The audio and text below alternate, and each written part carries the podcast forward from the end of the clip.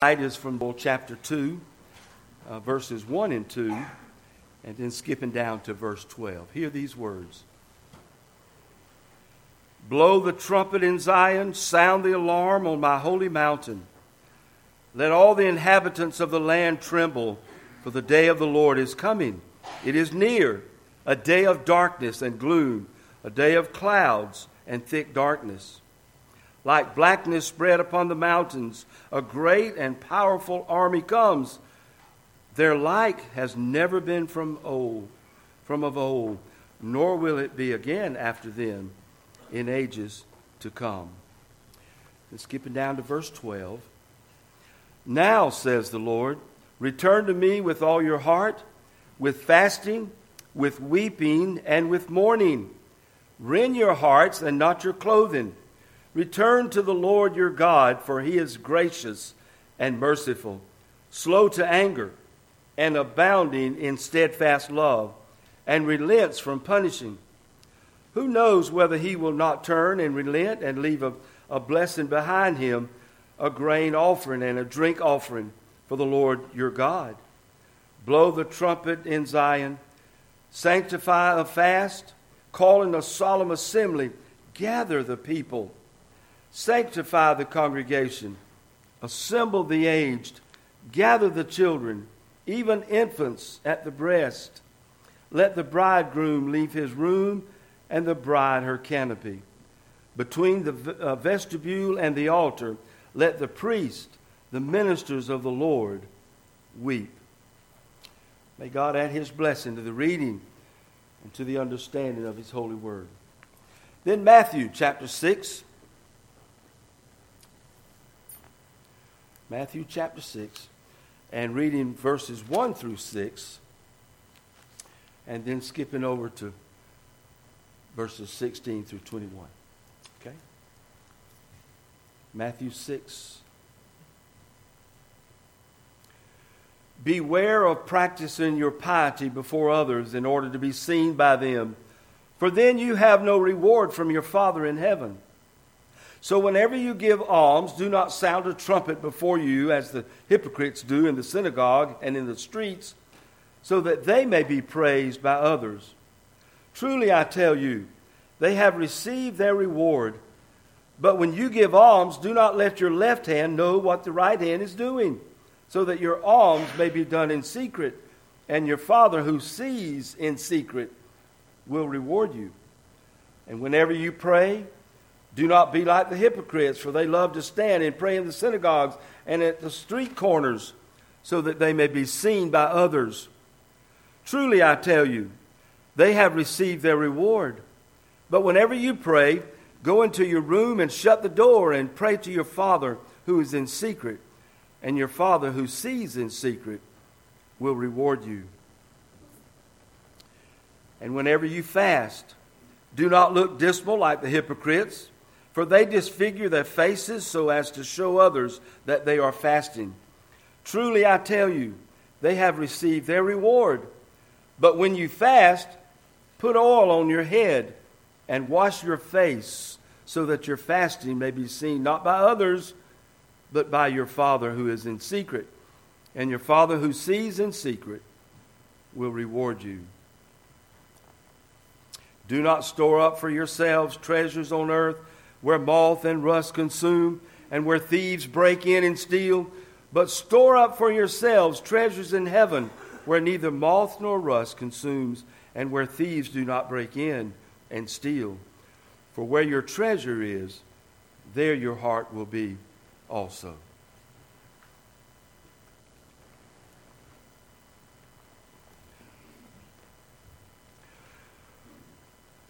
For those of you who grew up Methodist, you probably know a little bit about Ash Wednesday. I think that uh, our bulletin here explains it pretty well uh, if you have a chance to, to read that. Uh, today is Ash Wednesday, as you, as you know, the beginning, of, the beginning of the Lenten season. And we have entered into one of the most important seasons, I think, of the entire Christian year. I know we like uh, Advent and Christmas and all of that. But this is more important, I think, because today marks the the beginning of the Lenten season, which is a time of prayer and a time of fasting.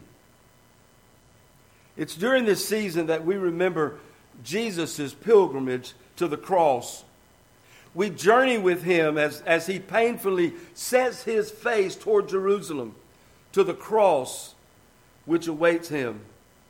This season is the time for self denial as we remember the one who denied himself, even to the point of death upon the cross for us.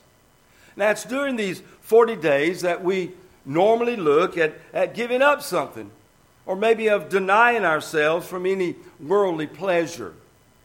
And it's 40 days between now and Easter, not counting Sundays, I think it's, it's written on here, because Sundays are called little Easters anyway, so we don't count that. So 40 days from today, would be Easter. The scripture that I just read reminds us of that external work of penance that have no value in themselves. We must relate them to the real penance, that is, our, our conversion to God. And traditionally, then, the priest would sprinkle ashes on the foreheads of the faithful as they, rem- as they say, Remember thou art dust, and to dust you shall return.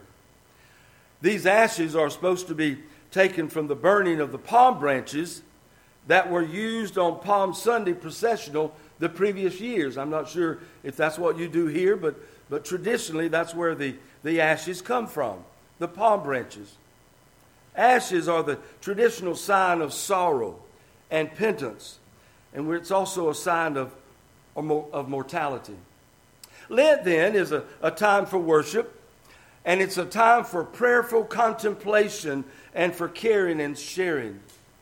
So many are the demands on, upon our free time today. Some, some wonder if we're not even in danger of making Easter into just another holiday, or even worse, just another event, uh, maybe like the Super Bowl. But how is it then can we recapture again or anew the real meaning of Lent and of Easter as a time when each of us can contemplate the true meaning of the crucifixion of Jesus. So, one way is by, by reading, that is, reading scripture, devotional things, or contemplation, that is, to dwell on what you've read, to, to think about what you have read. Or maybe you want to alter your daily routine to something that is special for Lent. Several years ago, uh, oh man, I was into uh, Dairy Queen blizzards. I loved Dairy Queen blizzards. And I gave up eating blizzards during Lent. Now, that was a big deal at that time because, uh, I mean, it was almost a habit for us to get one at least once a week. And, uh, but, but I realized, too, that it's not necessarily giving up something, but it's that time when you think about, well, I, I just need to go get a blizzard. It's that time that we think, well, I'm not going to get a blizzard. I'm changing my, my daily or weekly routine uh, to something special for Lent. So by giving up one thing to gain another thing that's of greater value, and that is the salvation of our souls. Amen? By giving up one thing to gain another. It's a time to remember our mistakes, to have God to cleanse us from those mistakes. That's what we do during Lent. We know that we've done a lot of, a lot of things that we shouldn't be doing during the week, uh, during the year. And so, at least during the 40 days, we contemplate upon those things that are not right in our life.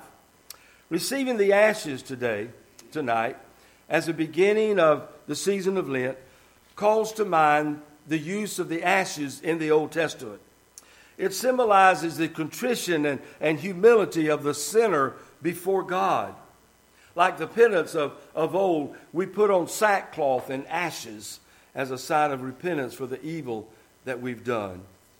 The ashes here are, are a symbol tonight of, of sorrow and repentance of sin.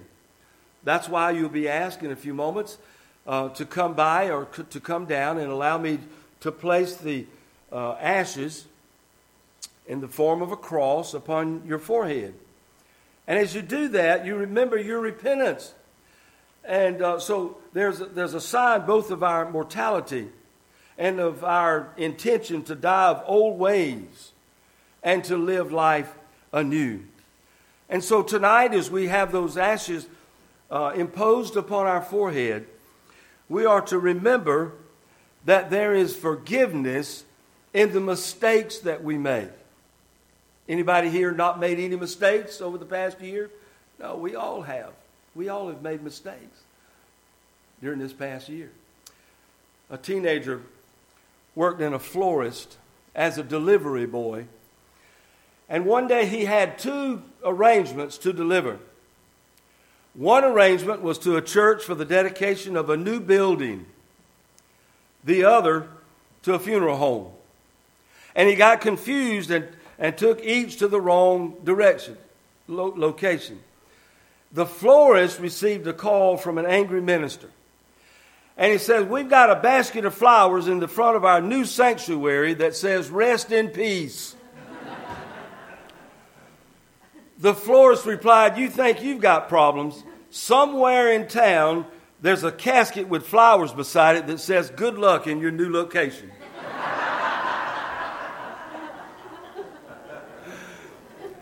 Now, how is that for making a mistake? We all make them, don't we? We've all made mistakes. Some mistakes are more serious than others. But it takes something like the season of Lent to give us a chance to wash clean our mistakes, to give up something. But maybe you're not into giving up anything. As been expressed before, uh, other clergy has probably reminded you it's not what you give up, but it's what you take up, okay? It's what you take up. So let's, and that's good things. Good things like meditation, reading your scripture, doing your devotional. At least if you're not in the habit of doing that, maybe this, these 40 days will allow you the opportunity to do it. And so that during these 40 days, let's ask, Lord, is there anything in my life that I need to keep from following you? Help me to lay it down that I might take up the cross and follow you. Let these 40 days be something important for you and not just something as we pass through it to Easter. The prayer of confession uh, will be on the screen there.